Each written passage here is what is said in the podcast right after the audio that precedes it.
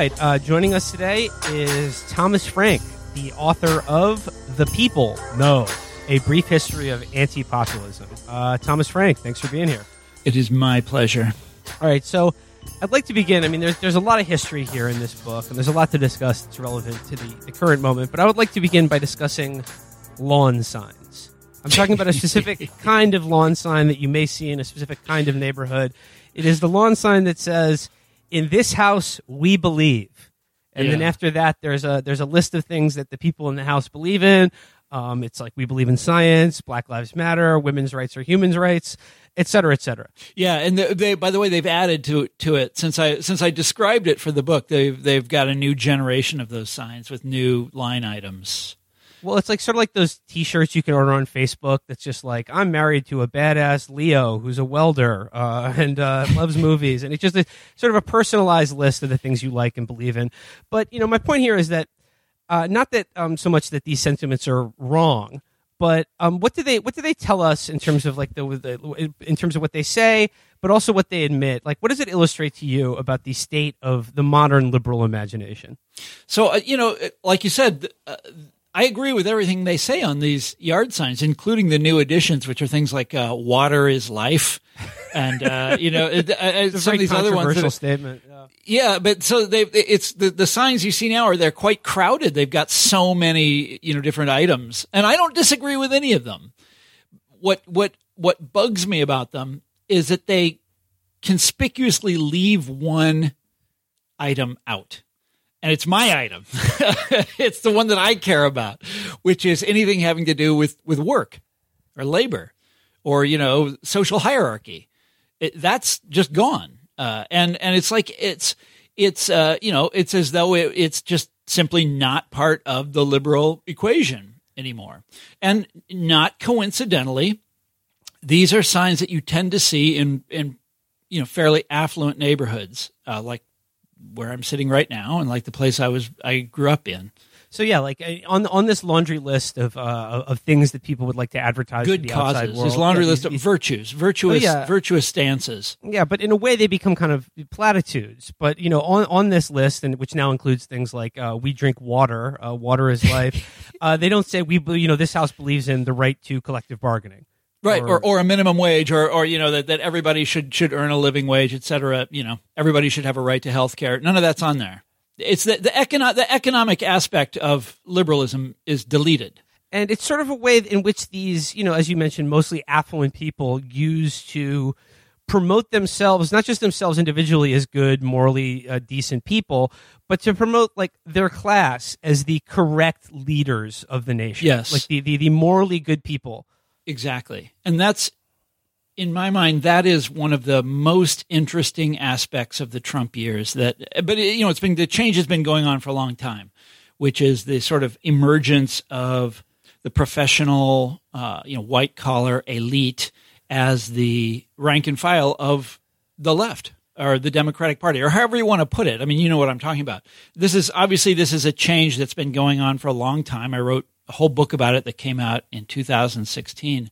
But now it's uh, it's everywhere, and it's in your face all the time. And the I mean the most sort of shocking uh, example of it to me just happened here recently. So I went, I, I, I go, uh, I'm from Kansas City originally, but I'm from the suburbs that are, that are in Kansas. Okay. Not Missouri, but in, in Kansas, Johnson County, Kansas. And this is the most affluent county in Kansas by far. And the, the neighborhood that I grew up in is is the most affluent neighborhood in Johnson County. My family were not particularly they they aren't particularly rich, but that's nevertheless where I happened to, you know, live when I was a child. And so I knew these people, you know, and I played with their kids. And this is literally the ruling class of the state of Kansas, right? They own the place. And when I was younger, I thought that these were the most Republican people I would ever meet. They were, you know, this is Bob Dole's people. This is Dwight D. Eisenhower's people. And uh, I went back and looked at it, and they, the county that I grew up in, voted for every Republican, well, for, for only Republicans in presidential elections, going all the way back to um, Woodrow Wilson. The last time they voted for a Democrat was in 1916. And that means so the state of Kansas has gone for Democrats several times. Like they went for Roosevelt, they went for Lyndon Johnson, but not my county. It always went for uh, the Republican. Well, it went for Biden. And, uh, you know, first time in over 100 years. And if you dig down into the data, the neighborhood that I grew up in, Biden won every single precinct. And this is part of a larger shift that is going on all around us that none of us really have a grasp of yet. Because if you asked me 20 years ago how to describe Republicans or conservatism or something like that, I'd say, well, that's the um, that's the ruling class, that's the Koch brothers, that's the people that own this country. Uh, Republicans are the party of big business and of of organized money, and that's that explains like 90 percent of American politics. Well, that's not so clear anymore. Uh, and that's those those yard signs are. A, I wandered pretty far afield from that, but those yard signs are a funny manifestation of this this new sort of coalition of the elite that has come together around the Democratic Party in the last couple of years. Yeah, and, and you said like this this shift has been has been going to, going on over a long time, but like just just in, to ground it in the present day before go returning to the past. Um, you write towards the end of the book that the battle over what populism means is really about how liberals view themselves and their relationship to the country that they want to reform and the people that they want to lead. So, in terms of like what what has led to this change in the liberal mind uh, toward about their attitude towards populism, but it, what that really means is the people, the little guy, the underdog, and as yep. a consequence. What is like? How does this affect the things that liberals, progressives, the left, whatever you want to call them, want to do or not do with power? It's a big question. I mean, it's in some ways that's the biggest question, you know. And what you have seen just in the course of my lifetime is a souring of the relationship between liberalism and the people. Uh, liberalism and and well, uh, I mean, let's be specific about what I mean by populism, which is mass movements of working class people, uh, transracial uh, movements of working class people these are in ex- movements like that are in extremely bad uh, uh, odor with Democrats and liberals nowadays. There is a a sense among uh, liberals that uh, you know that, that that that ordinary people are are the problem with America. I mean, there is. I mean, there's and there there are people that state this openly and explicitly. Do you remember there was an essay that everybody was talking about back in 2016 where he was he was sort of contemplating the rise of Trump and the rise of what he called populism, and he said uh, the author of this essay said that the the problem is not that um, America. Shit, I'm going to get it wrong. It's not that America's elites have abandoned the working class, the, the ordinary people. It's the other way around. The problem in America is that ordinary people no longer have faith in we the elite. Yeah, I have, and, a, I have a few examples, uh, a few clips here from some of our favorite writers and thinkers. Uh, they include uh, Andrew Sullivan, who had a 2016 essay entitled "Democracies End When They Are Too Democratic." Um, Yascha Mounk uh, uh, in, in "The People versus a Democracy." Great, a great, a great scholar of, of populism, by the way. Uh, described populism as a disease, and then I think Jonathan Rauch is the guy you're thinking of. He says our most pressing political problem today is that the country abandoned the establishment, not the other way around. That's it, we also yeah. have David Brooks uh, in the New York Times wrote that populism is the word we use to describe the hatred of excellence by the mediocre. Uh, Tom Nichols wrote in Foreign Affairs that America has lost its face in expertise. And uh, we have now been in, in, populism is now the celebration of ignorance. I don't know yeah. about Jonathan yes. Rauch. I don't know about Jonathan Rauch, but every single one of those people loudly promoted the war in Iraq. Yeah, yeah, and and so this is this is again this is the result of it's a long term uh, uh, shift that suddenly came to a head just here in the last few years. Okay. So liberalism started identifying itself with, uh, I don't want to say intellectuals, but with the highly educated. This sort of begins in the 1950s. And, uh, you know, it has a, a sort of a rocky uh, relationship in the in, during the Vietnam War period and stuff like that. But then in the 1970s, 80s, and 90s, it becomes uh, pretty open. There was a group called the Democratic Leadership Council. Do you remember these guys? Of course. And, yeah, well, the whole idea was that the Democrats had to give up on the New Deal and on organized labor, and had to reach out and embrace what they called. They had this great. They had this great uh, euphemism for these guys, the learning class. this new the new the winners in the new post-industrial society that we were entering and we that that had to become the new constituency of the democratic party and there's these other terms for it like do you remember richard florida the he called them the creative class and they did this the democratic party did this and and by and large they succeeded at, at, doing this. Now, this was not a great recipe for success for many years. This is the, the opposite, right?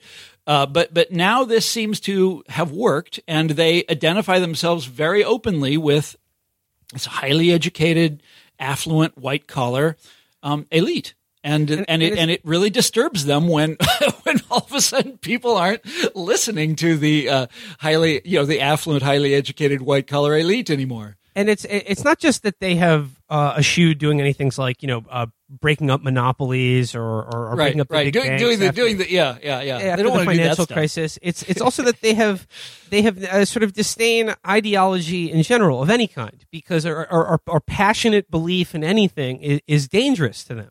And I'm wondering, like, you, you, this this process has been going on for a long time, as you mentioned, but uh, just how specifically have the election of Trump Brexit in England and the two primary runs of Bernie Sanders really like supercharge this in, in these people. Well, that's you're, you're that's the that's the whole thing right there. It's like so the and the word populism is the one that they use to dis- all of the things that you just described. They summarize with the word populism, which is, uh, of course, as we'll as we get into this, you'll see is a complete misnomer, except for Bernie Sanders, who I think is as close to a populist as our system as we have nowadays.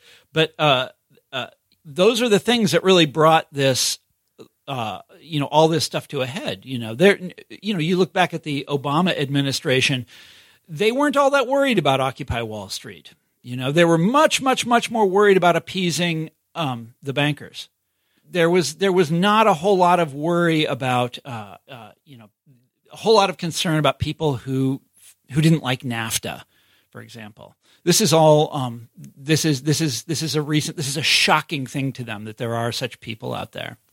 And well, I mean, you bring it up. Uh, there there are a lot of people now, especially on the right and and and some on the left, who are are claiming uh, the, the the mantle of populism. So like, but but you point like just you you point out how absolutely suicidal it is for like liberals or, or really anyone to cede that ground to like the right.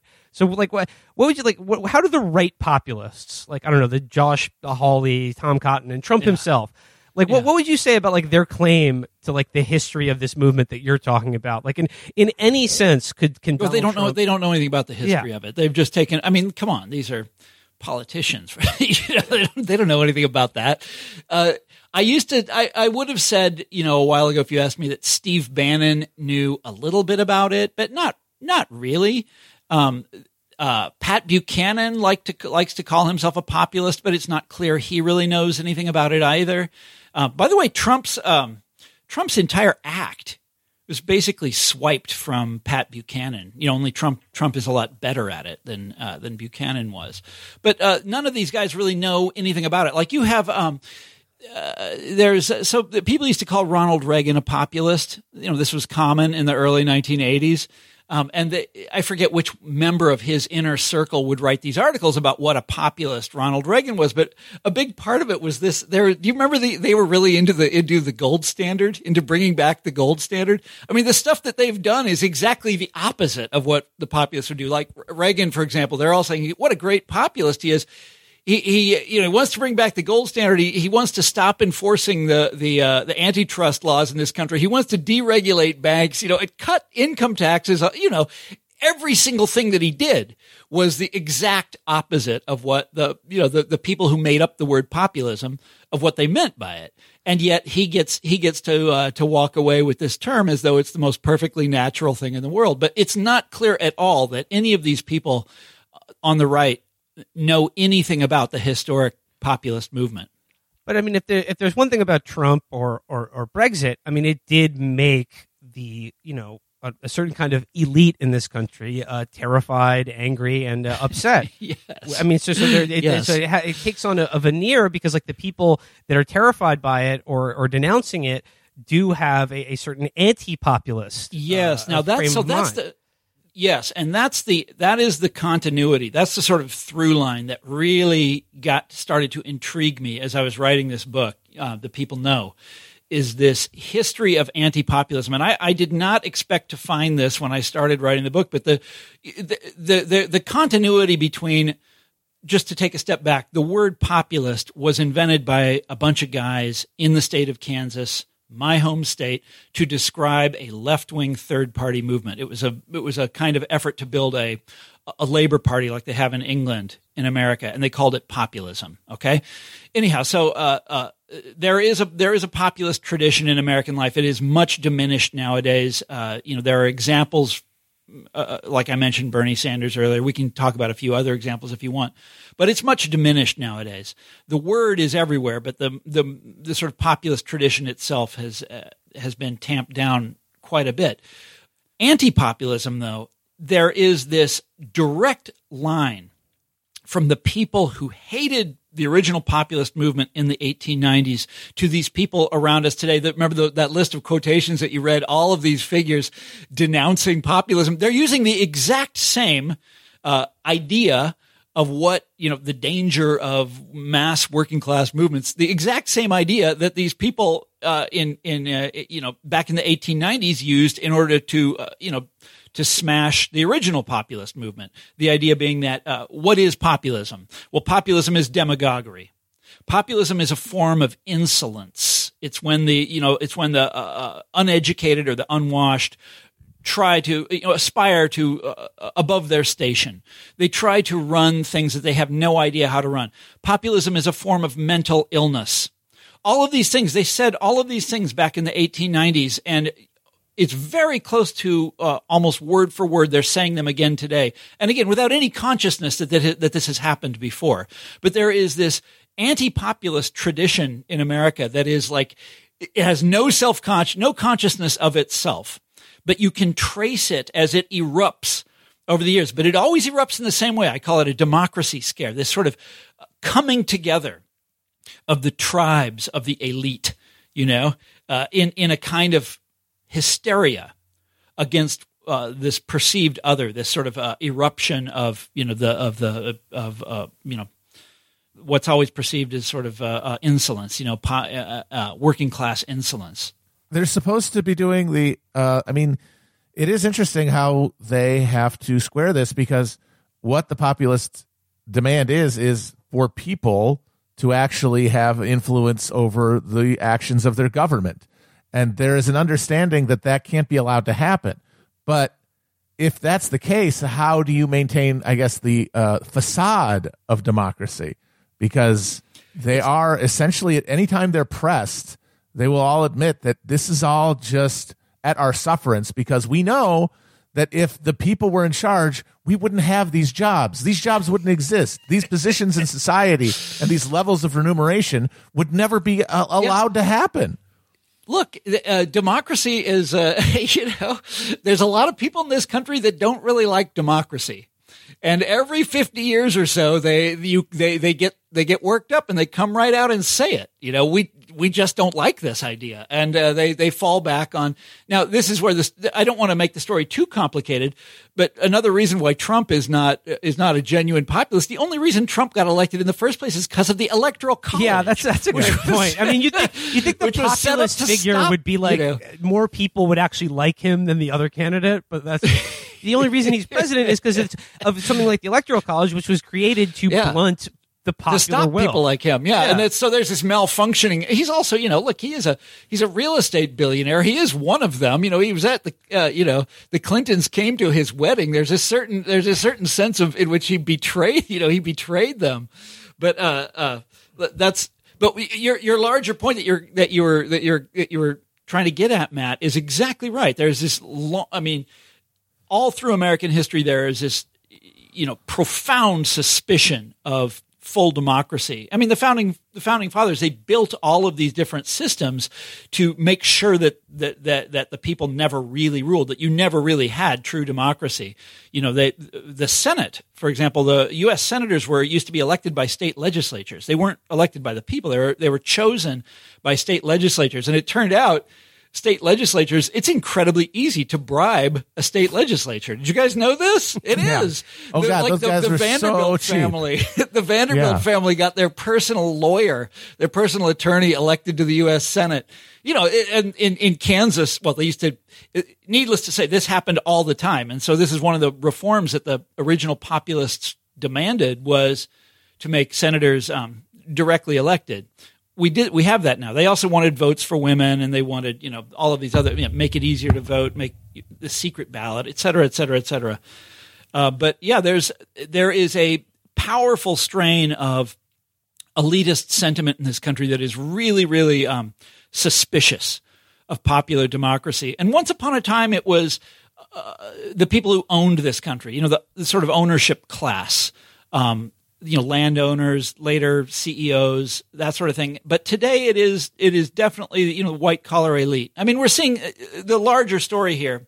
There's this larger thing that's going on in America. This larger sort of sociological shift where this older elite, you know, that is an elite by dint of ownership. You know, they they they were entrepreneurs, they built up companies, whatever it is, they own everything, has been supplanted by an elite that that that traces its authority to its educational credentials. So that's your that's the professional class. And uh, you know, this is like you look at Wall Street now, and that's really what Wall Street is nowadays. Wall Street is a lot of guys with with PhDs and stuff like that, and that's certainly that's obviously Silicon Valley. Um, that is the American elite nowadays, and they are supplanting people like the Koch brothers who inherited it, you know, or Donald Trump. Well, if we if we could if we could go back in, in, in time now to the, the, the, the Great Plain states of America around, around the turn of the last century and like the late nineteenth century, your home state of Kansas, that gave birth to this this People's Party, which as you as you said was an attempt to like break up the two party duopoly and like create a, a working people's party in America. What were some of the sort of abuses and outrages that were visited upon the people, the farmers, and the people of these plain states that gave rise to this kind of political organization. Yeah, so the, it's a uh, it's a great story, but um, you know it's it's uh, it's a story of sort of you know of awfulness. But uh, they were the, the rank and file of the populist party was by and large it was overwhelmingly farmers, and uh, farmers are you know back then farmers were more than half of the population, and farmers are debtors. Uh, they they have to borrow all the time. Uh, they still have to do that, and uh, the uh, the you know they they were constantly in uh, uh, you know uh, being well they were they were experiencing they were having incredibly hard times all through the 1880s and all through the 1890s. And they set up a group called the Farmers Alliance. It was like a farmers, if you know what the Farmers Union is, it's very similar to that.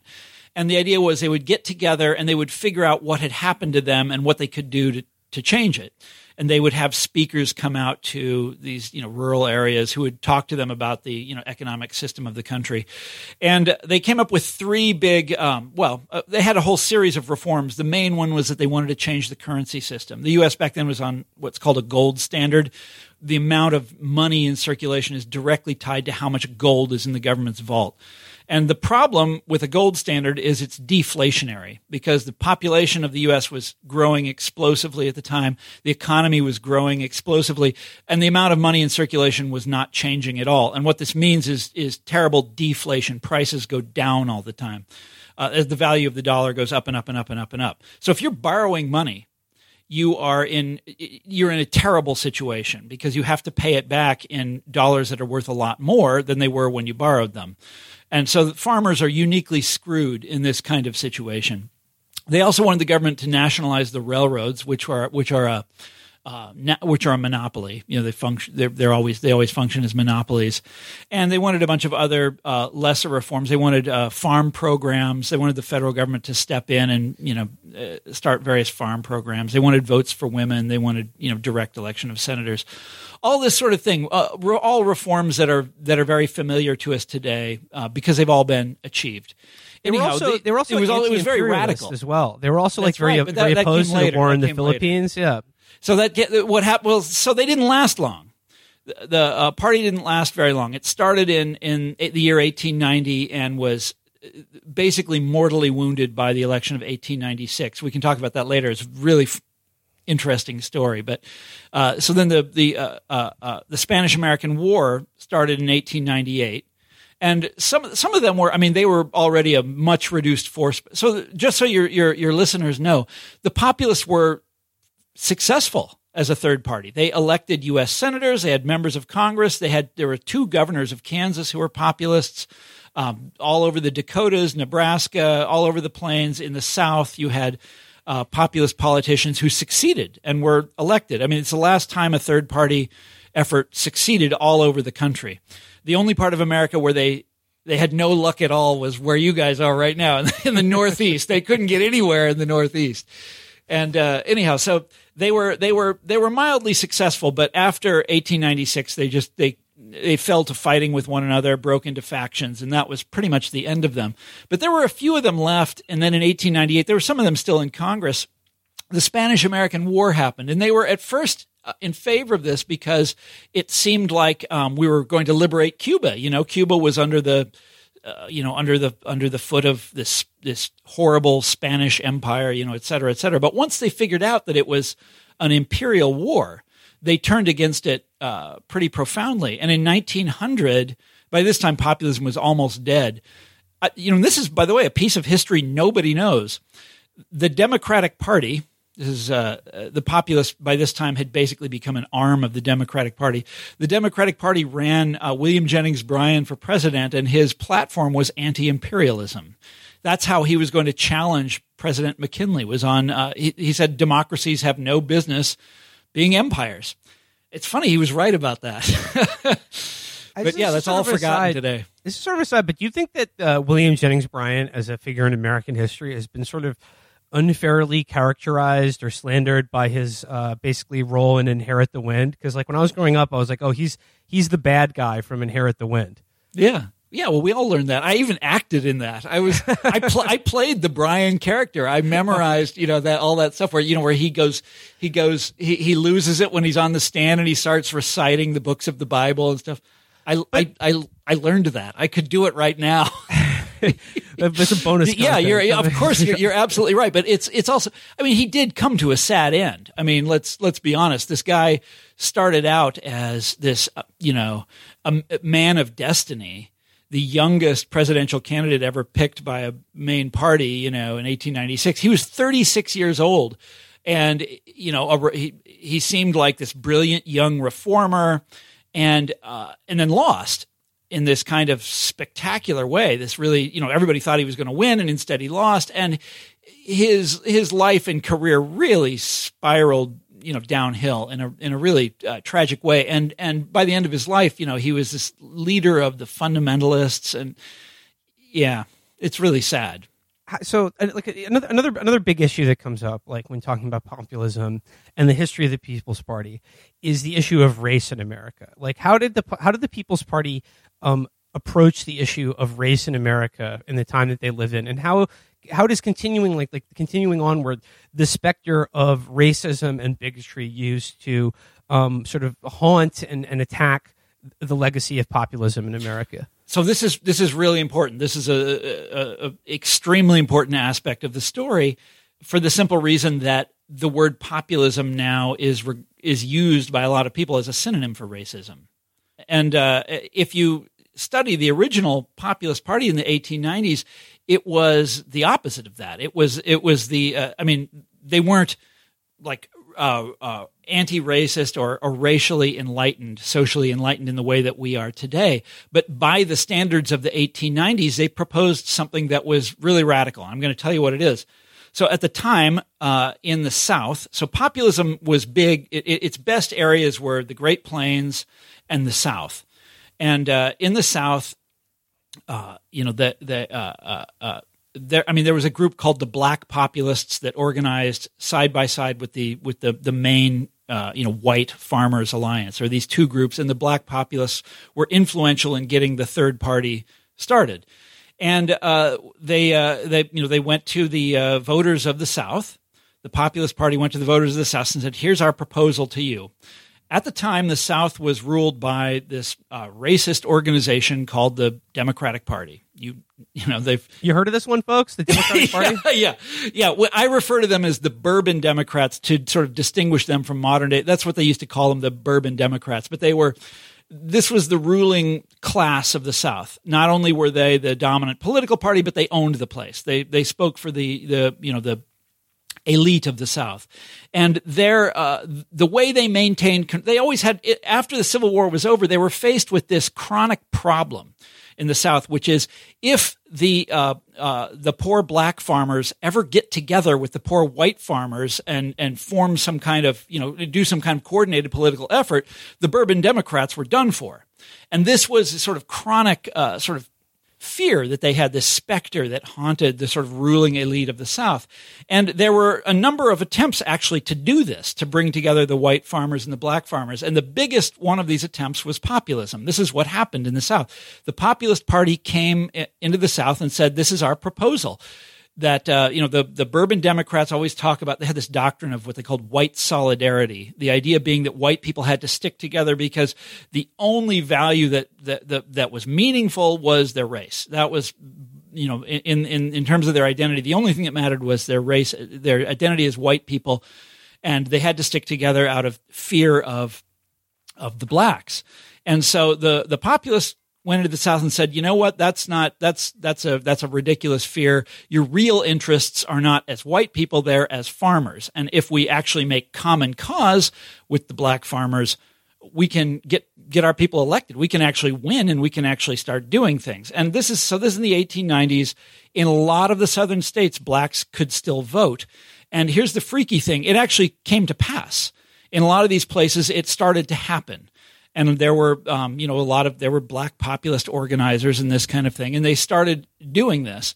And the uh, bourbon democrats came down on them like a ton of bricks and just destroyed these guys.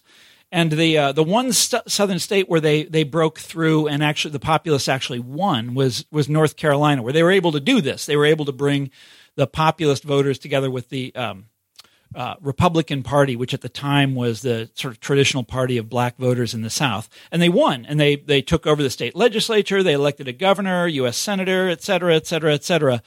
And the uh, the Bourbon Democrats beat them with this the most hideous. It's a, cam, a campaign that they actually called the White Supremacy Campaign. This is again in the year 1898, the White Supremacy Campaign, and they managed to uh, uh, with, by uh, ginning up this incredible racial climate of racial hysteria uh, to beat the populists and the um, and the Republicans.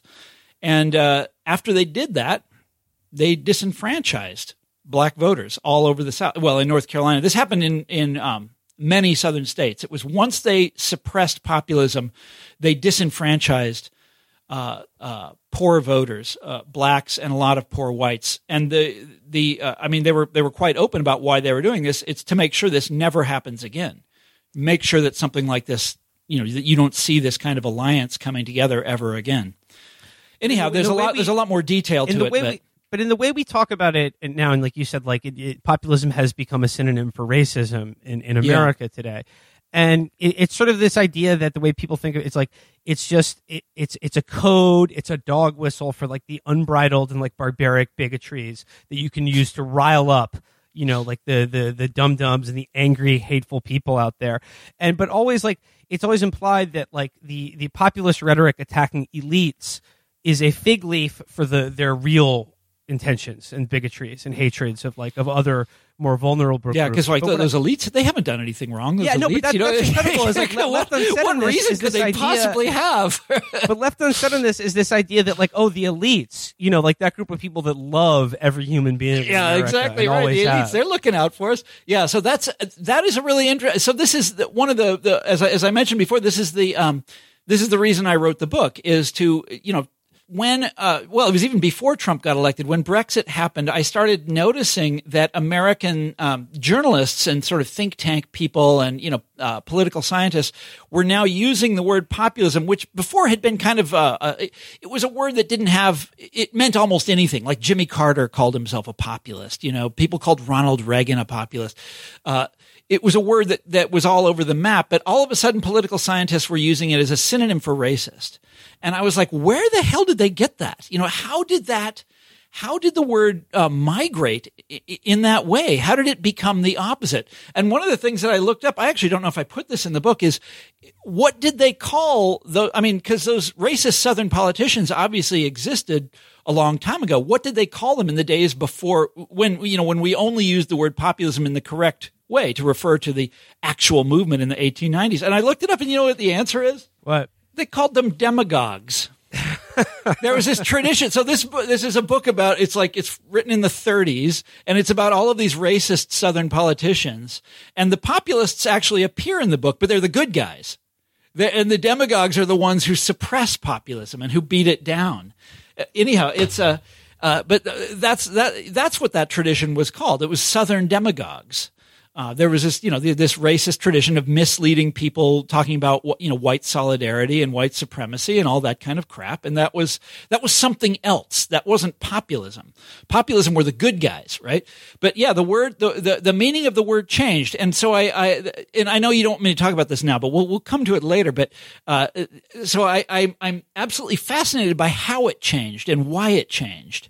I'm setting you up here, Mr. Okay. I, well, I, my my next question is to jump ahead in history a little bit because you know you you talked about how the, the, the People's Party was eventually defeated, but you do like you you you show how their ideas lived on and their ideas like the, that DNA can be traced into FDR's New Deal.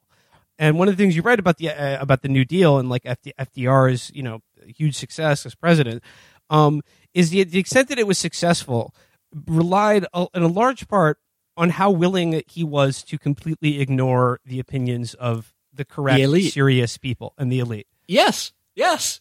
And that, by the way, that is another little uh, little tidbit of history that is completely forgotten. Because today, if you read your sort of mainstream uh, history or political science, and they're talking about the Roosevelt era, they'll say Roosevelt. He's the what makes Roosevelt great is that he brought academics to Washington. He brought he, and he put scholars in charge of things, you know, the brain trust and everything. And so it's to Roosevelt that we look when we want to understand, uh, you know, our modern day, you know, the the sort of uh, Democratic Party ideal of having uh, of having these these uh, you know Nobel Prize winners or whatever it is, you know, uh, uh, Pulitzer Prize winners in charge of everything. But this is not the case at all. The people that Roosevelt brought in to help him with the government were by and large regarded as cranks at the time. And thank God they were because had he actually gone with respectable scholarly opinion, uh, he would never have done any of the things that he did. I mean, the stuff that he did, deficit spending, for example, he took us off the gold standard. This was, by the way, a very populist thing that he did. He took America off the gold standard, like right away, you know, as soon as he becomes president. And this was just in the teeth of academic economics at the time. They're like, how can you do that? One of his advisors, who was a more formal, you know, uh, uh, uh, you know, member of the American elite, said, "This is the end of Western civilization. You've taken us off the gold standard," and. Uh, there's a you know uh, John Kenneth Galbraith, who's uh, uh, you know a, a, figure who really interests me because he spent a lot of his life denouncing what he called uh, conventional wisdom. Went back, and he was an advisor to Roosevelt. And he went back in the 50s and wrote an essay about about Roosevelt's you know choice of advisors. And he said, you know, Roosevelt did not choose orthodox you know economists at all he chose like small town bankers and you know these people from weird you know out of the way the margins of society to run things people with ideas that were considered you know foolish uh, you know, marginal ideas. But Galbraith says, thank, thank goodness he did that because the people with the orthodox ideas were the ones that got us into the depression. These are the ones advising Herbert Hoover. You know, had he put those people in charge, he would have never had a New Deal. Anyhow, I, again, I gave you more than you were you were you were bargaining for, but well, you, you, talked about a guy who staffed his administration with people who, who genuinely were, you know, not outside the box. Well, let's let's do that contrast with another Democratic president who staffed his administration with all the smartest, most sensible people. And I'm talking about Obama, of course. And I just when I when I was preparing for this, I was I was looking at reviews of your book, and I noticed that there was sort of a similar theme in a lot of them. I mean, like one in particular, and they all say basically like, "Oh, this is this is a good book." You know, Thomas Frank's history is a much needed corrective to this, you know, the way in which, you know, this has been slandered, blah, blah, blah. It goes on, you know, yes, he's, he's right on X, Y, and Z. But then at the end, there's always this turn. And they say, you know, but he, you know what? He just doesn't give Obama his due. He do, he doesn't give enough credit to like the progressive victories that Barack Obama, the real achievements that he was able. Uh, I believe one review in the Guardian said the words Dodd Frank never appear in this book, and then they go on to say the letters LGBTQ appear once. And uh, even though he is right to argue the greatest economic battles remain to be fought and won. So I mean, like, what, how do you feel about this idea that like, oh, you're, you're just being you're just being too unfair to Obama? He got a lot of real achievements done. Well, I will admit that the Obama years were a, a big turning point for me intellectually because I, I, I really believed in Obama. And I'll tell you a, a kind of a dark secret. Uh, you know, the in the when Bush was president, you know, and Bush basically turned over the government to these hacks and cronies and you know made the department of labor into the department of management and you know they, all these things right? Turned the epa over to polluters and all this kind of crap. And when obama came in and brought all of these uh, really accomplished people with him i was extremely relieved and i was excited about it at the time i was a believer I, I, I, I, hate to say this now because it sounds so naive, but in 2008, I was, I had met Obama personally. I, you know, I was a graduate student at the University of Chicago and he was, he lived in the neighborhood. He was a teacher there. And, uh, uh, and, and, you know, he's a brilliant man. And I was so uh, excited about this and, you know, that he was, that he was bringing in these, these people to advise him. And, so for me, that was the, you know, that's what Obamaism was all about was like, let's put the most accomplished, most orthodox intellectuals, the prize winners, you know, the, the foundation favorites, uh, let's put them in charge. And he did that and they they botched it royally. I mean, he was his chief economic advisor was the, the fucking president of Harvard University, right? Larry Summers. You know, there is no greater you know a, fount of orthodoxy than that.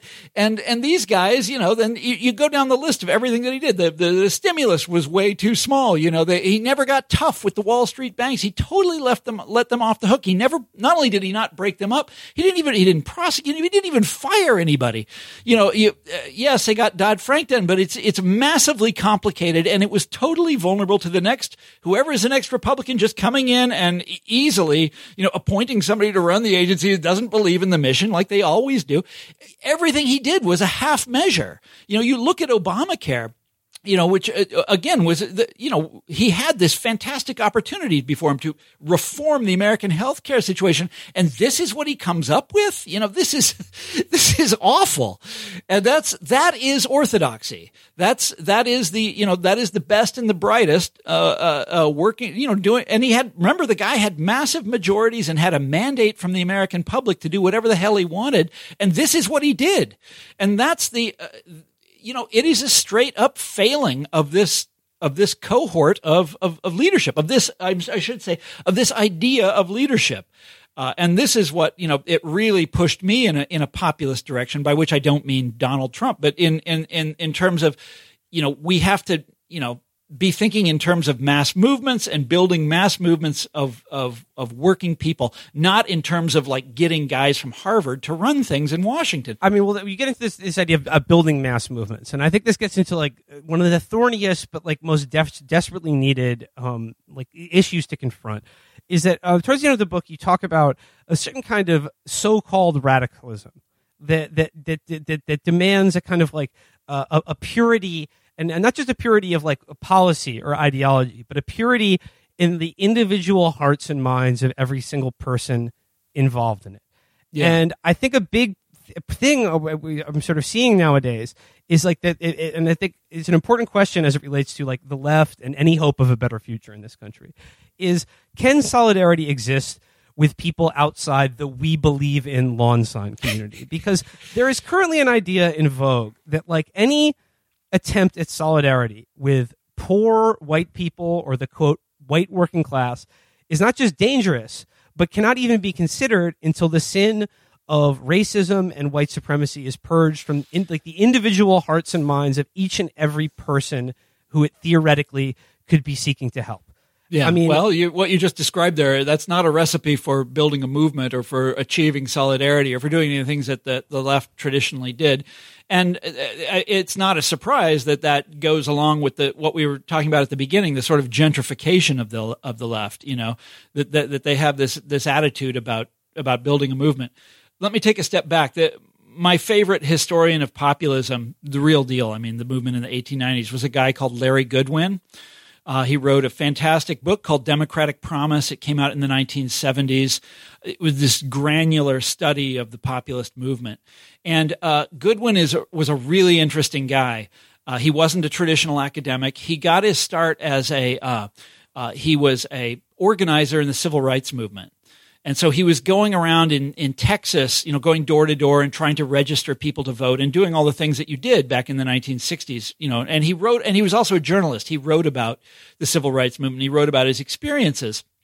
And somewhere along the line, he became interested, as a lot of these civil rights guys did. By the way, there's a, this is something that we probably don't have time to go into, but there is this in the civil rights era. There was this. Uh, uh, there were a lot of sort of shout outs to the original populist movement. Martin Luther King himself uh, made a famous one that I talk about in the book. But Goodwyn is another guy who you know comes out of the civil rights movement, decides that he's going to study the original populist movement, and then later on, and then he becomes a professor at Duke, and he runs a uh, uh, oral history of the civil rights movement and this kind of thing. Really, really, really great guy, and he later writes a series of articles, sort of theorizing about the larger meaning of populism and how you build a movement because uh, populism wasn't just a political party. It was a mass movement of working people. It was a farmers union and the party came out of that organization and then they, they reached out to like the knights of labor and the other uh, labor unions that existed at the time and uh, so he says there's these three great periods in American life. There's there's a populism, you know, this mass movement of farmers.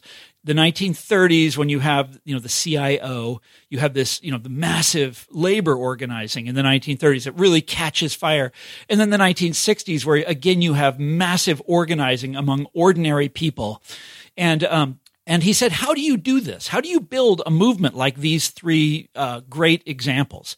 And the, the word that he, the phrase that he used, and it, it, it haunts me, I think about it all the time. The phrase that he uses is you have to show ideological patience because the people that you're working with did not go to graduate school. They don't know the jargon. You know, they don't know the right way to talk. And a lot of them are backwards. A lot of them are going to be are going to be wrong in all sorts of ways, but the the idea of building a mass movement is you bring them in and you build them up and you you know, you educate them. They get educated when they're part of this movement and they learn, you know, their attitudes change. Movements change people. But the the thing is that ideological patience what he was talking about, what you had to have if you want to build a mass movement like this. And by the way, we'll, you know, I don't know if we're going to be able to get here, but you can't change this system without a mass movement. Okay. Putting yard signs in affluent neighborhoods is not going to do it. And having the president of Harvard University, you know, at the Council of Economic Advisors is not going to do it.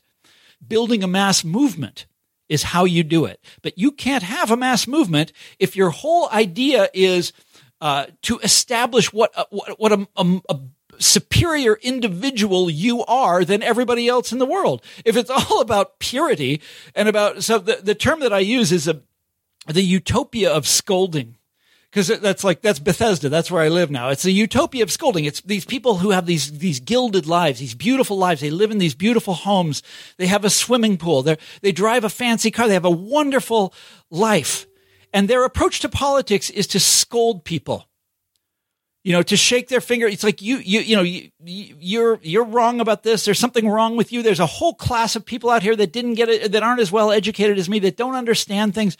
That's their approach to politics. Well, yeah, of course you're not going to be able to. You're not going to be able to build a mass movement that way. In fact, it's the exact opposite of building a mass movement. It's it's it's scolding. I mean, it's, it's the, the, no the, the the the math here is subtraction, not addition. Which is to their benefit because they don't actually want to see anything change. Yeah, that, well, they, they, I mean, they might want little things to change here and there. You know, they don't like right. Donald but they Trump. Don't want, they don't want any of them. the change that would actually structurally alter the unjust relationships that they do claim and probably do feel subjectively to be horrified by. But those things are all do dependent they? on economic relationships that, uh, that they just do not want to see changed. Yeah. Remember, we started off talking about the yard signs that leave economic issues out. Yeah. I don't, I don't know that. I mean, why? And I have many examples of this in the book, and I've got many more that I've come up since since since it was published. There, are, and you, once you guys start looking, you'll see it everywhere. These this this this kind of liberal or this kind of of uh, Democrat that is in favor of of all sorts of good things, things that I agree with. Right? I'm I'm very liberal. I'm on the left. Things that I agree with, but they always leave out the economic stuff. They always leave out, when they're talking about issues, they always leave out labor. They always leave out the workplace. Uh, they always leave out, uh, uh, you know, uh, well, the minimum wage. I mean, we all saw what happened with Biden and the minimum wage, you know, a few weeks ago. Th- that's just not part of their frame of reference. They're not interested in changing those things.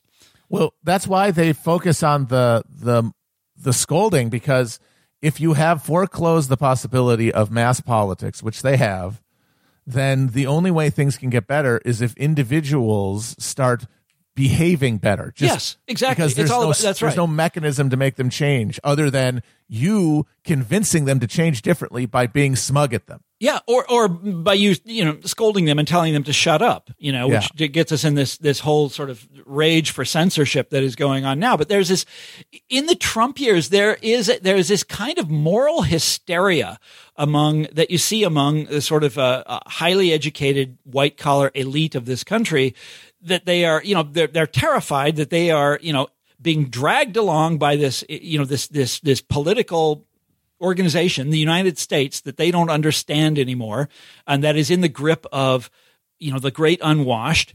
And it, it's horrifying to them. It's frightening to them. Uh, but, but, and, you know, now they've got their way. Um, we shall see. But these are, these are people who are fundamentally not interested in uh, sweeping economic reform of the system in the way that populism was, in the way that the labor movement was, in the way that the civil right, well, that Martin Luther King certainly was and there's also it also strikes me that there's there's there's an, I mean obviously these people are all really dyed in the wool meritocrats. They all really believe in the meritocracy. Well, there you, so that's exactly their that's success the has that's obviously yeah. been been merited, you know, and then like their position in nice life and the house of the yard sign. Well, like I mean, it's it's a product of the fact they've done the right things. They they've wait, they went to a good school and they got good yeah. grades and they got but high SAT scores and. But there's an element of like social discipline here too, because if you can identify in the the unwashed masses sort of like retrograde or backward social beliefs then it's not so hard to just eh, tolerate a world in which those same people can't see a doctor if they need it. Yeah, that's right. They're they're not enlightened. You know, that's yeah bad shit happens when you you know when you when you don't work hard and get a and get a gold star from the teacher you know? Yeah. They're they're able to to uh, to dismiss those people and they're look this happens all the time. Uh, it was it, was it Rahm Emanuel just just before Biden took office who was talking about the like the deindustrialized zones? And by the way it, if you guys ever come out to the Midwest I'm not in the Midwest now but you know I still identify with it you know Kansas City is doing all right. But it, once you get outside of the big cities, it's a ruin. You know, it's it's like everything is gone.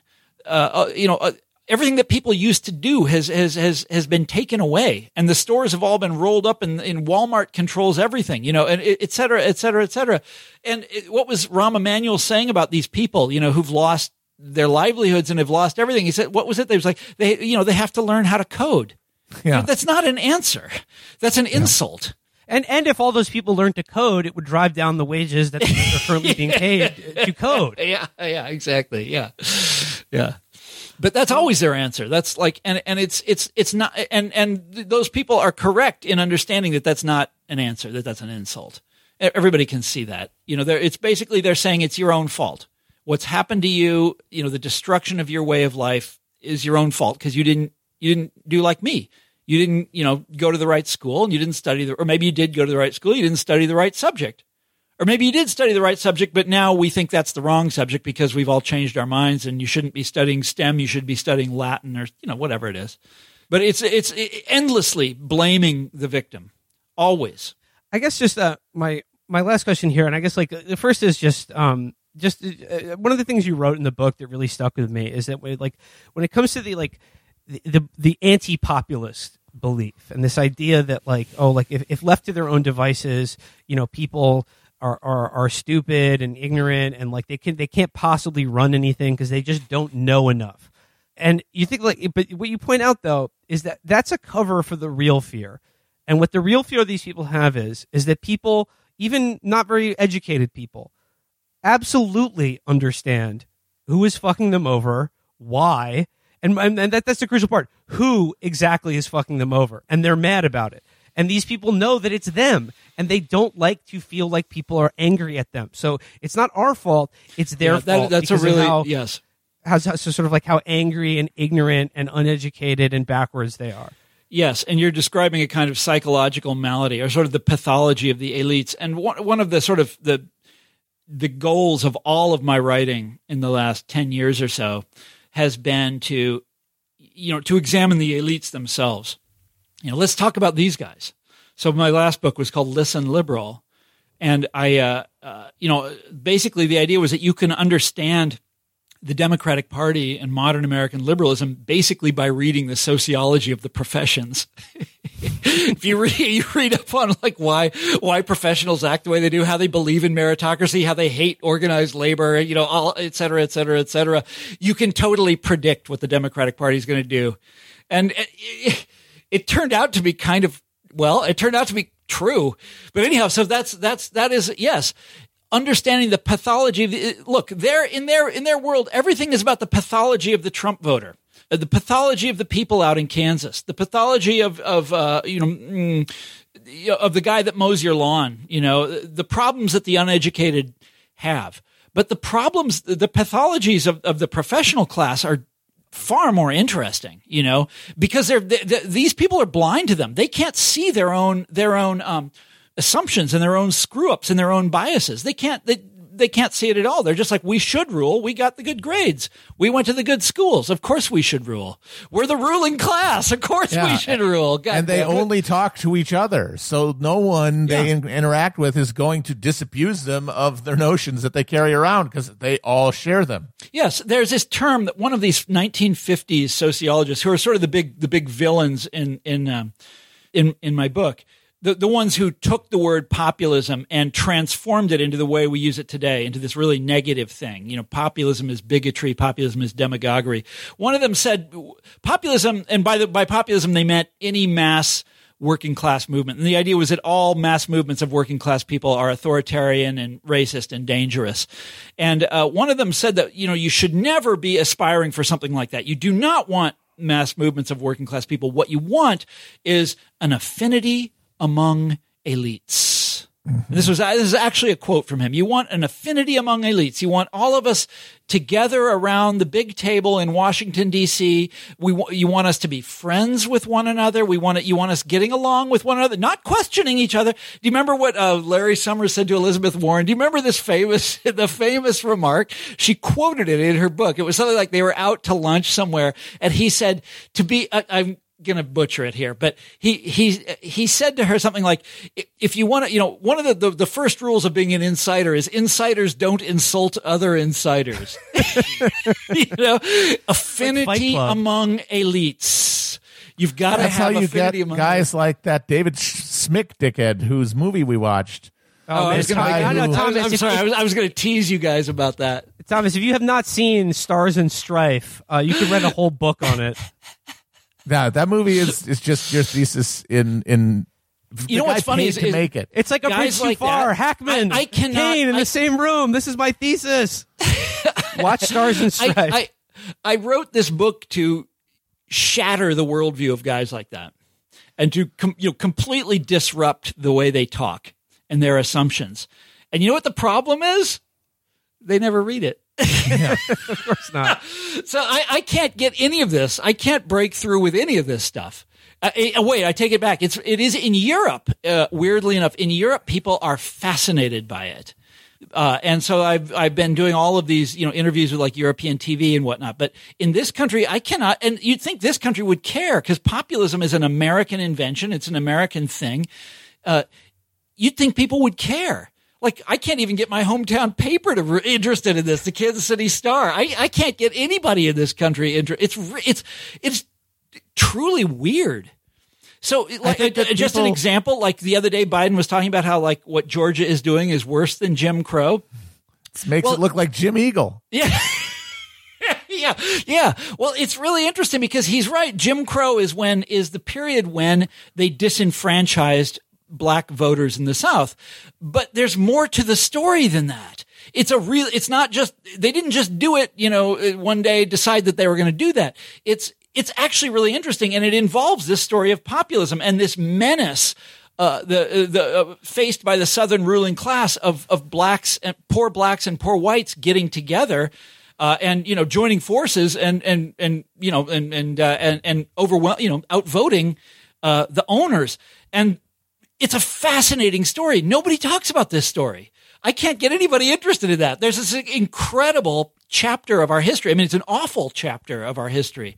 Anyhow, I think that uh, the reason that they just can't countenance it and the reason that they have decided that populism means racism inherently and it's inherently reactionary is that they out of self-interest and because of ideology have foreclosed the possibility that anything can be different in the way that uh, economic uh, output is distributed uh, and power is distributed they just it's it we're at the end of a road that is uh, that can't be moved we, th- we cannot change this and that means that the only thing that the people can get out of government if they have more influence is a chance to vent their hatreds and frustrations over being squeezed by this economy. Yeah, it's what we decide to give them, basically. Yes. But the uh, the the the the the real turn against populism came in the 50s when you had this generation of intellectuals coming up and they were they were they were called the consensus uh, the consensus generation this is Richard Hofstadter Daniel Bell you know you know the the group that I'm talking about and uh, or maybe you don't. I'm older than oh, yeah. you guys. This was Parano- we had to, we had to read this crap. Style, yes, yes, uh, yes. I love that Black Sabbath song. The Vital Center. Uh, yeah, the Vital Center. But the end of ideology. All these guys, and um, they these were the guys that, that took the word populism and and twisted it. And like I said before, they did it uh, to describe all mass movements of of working class people and why the why those movements were dangerous. There's a guy called Seymour Lipset. He you know he called it um, what was it working class authoritarianism was the idea that all working class movements are authoritarian in their nature, and then he uses the word populism as a sort of shorthand to describe that, even though it's wrong right? and the guy who the guy who really does this is is Richard Hofstadter, the historian. He actually knew what populism was, and he studied it, and he hated it, and he hated it all his life. And I'm not really sure why he hated it so much, but he denounced it constantly. If you if you read his like writing all through the course of his life, he's always denouncing populism.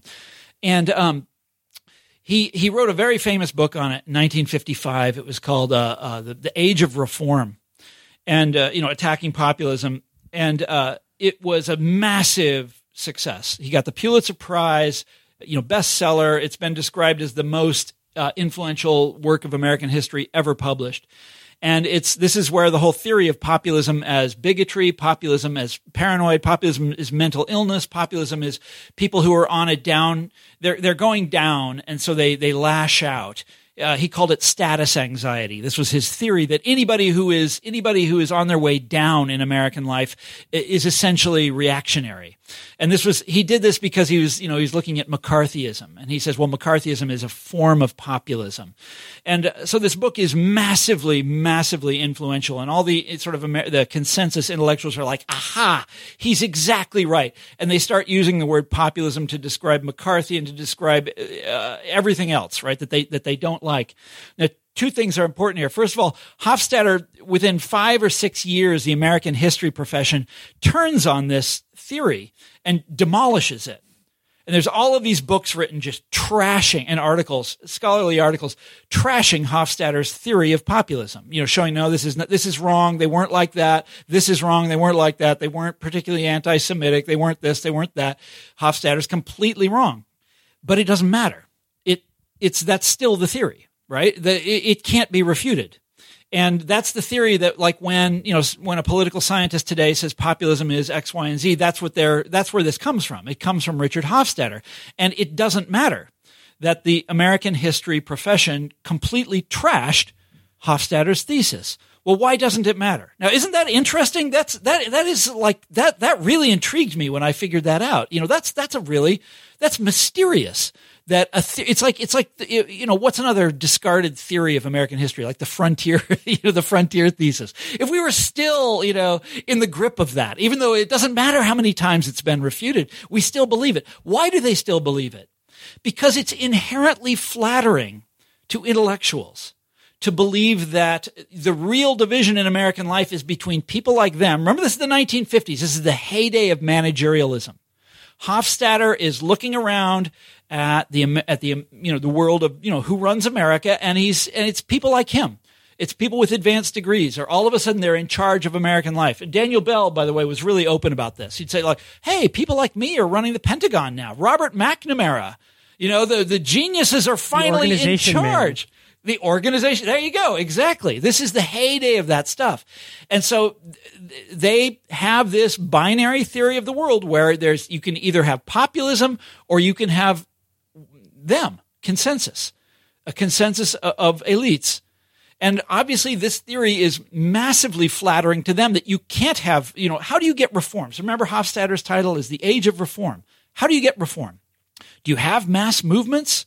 of working people demanding things. So he goes way out of his way to prove, by the way, and he doesn't prove it, he gets it completely wrong, to show that populism achieved nothing.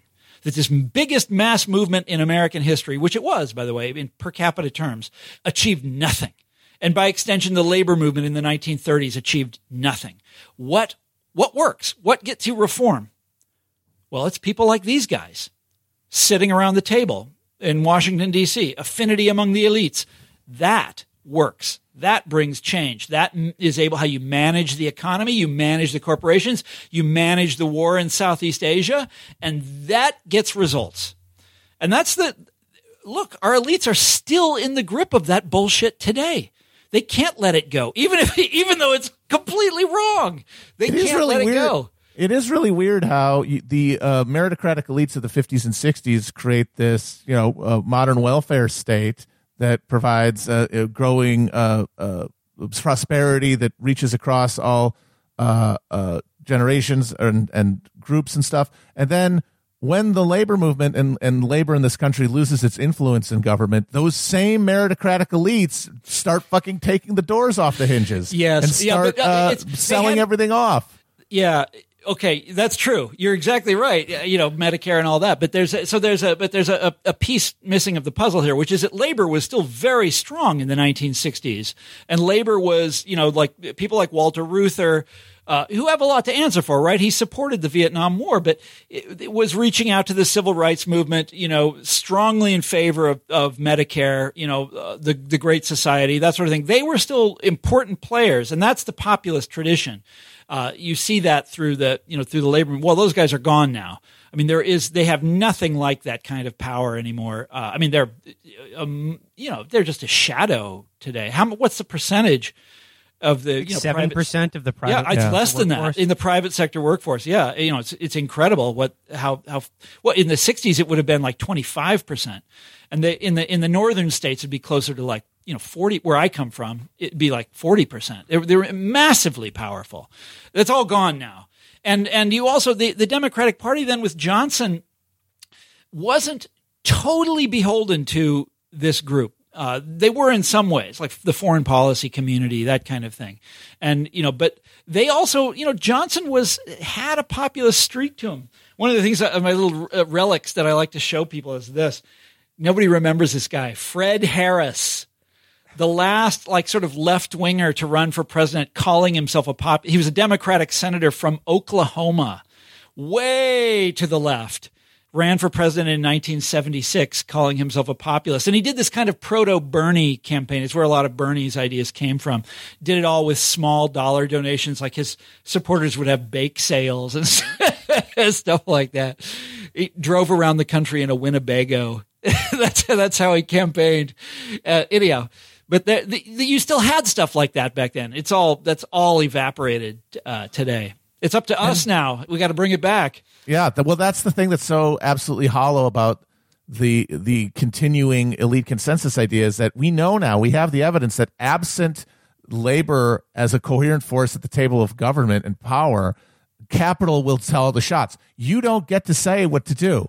Yeah. You all your fancy degrees and all of your uh, uh, virtuous uh, political ideas and all all of your expertise. None of it matters because capital is just telling you what to do. There's no uh, uh, there's no articulation beyond that, which means things are just going to keep getting better because you used to know that that's what capitalism does if it's not restrained. Call that it just progress, makes everything worse. Progress, yeah, progress. By the way, I'm uh, yeah. Well, I don't really want to go into this, but but the the whole narrative of of things constantly getting better is one of the things that populism challenged because that idea was just as strong in the 19th century as it is today.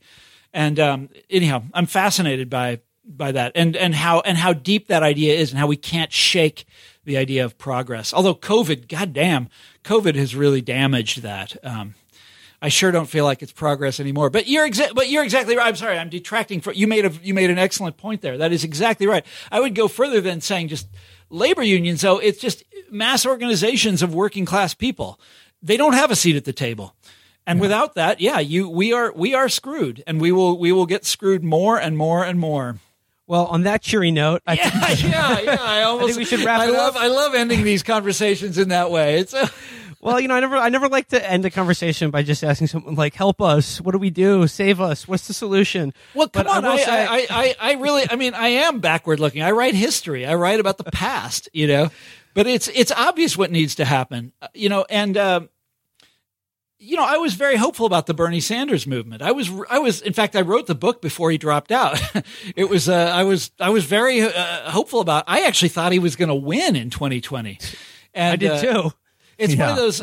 It's one of those, you know, freaky ironies of history that the guy who's out there campaigning for universal health care loses in the year of COVID. Like, what the fuck? You know, how does that, how does that happen? And uh, uh, anyhow, but Bernie, one of the things that I really liked about Bernie is that he understood the, the significance of mass movements. That you, it's not the guys sitting around the mahogany table in Washington D.C. and it's not the people with the yard signs talking about what virtu- how virtuous they are. Literally, in this house, we are good. You know, that's not it. You have to have a mass movement of ordinary people, and Bernie understood that, and that's. I, I hope that it out. You know, I doubt that he's going to try again. You know, but I hope that his movement continues. I mean, it's got to. We got to have Yeah. something. Got to have something. Well, on that note, I will just say in this trap house, we uh, do not read the books of Richard Hofstadter or Lawrence Summers. We uh, read the books. In this house, we read the books of Thomas Frank. The book is The People, No A Brief History of Anti Populism. Thomas Frank, I want to thank you so much for this great book and Yes, for thank spending you. some time with us. This is my pleasure. Absolutely.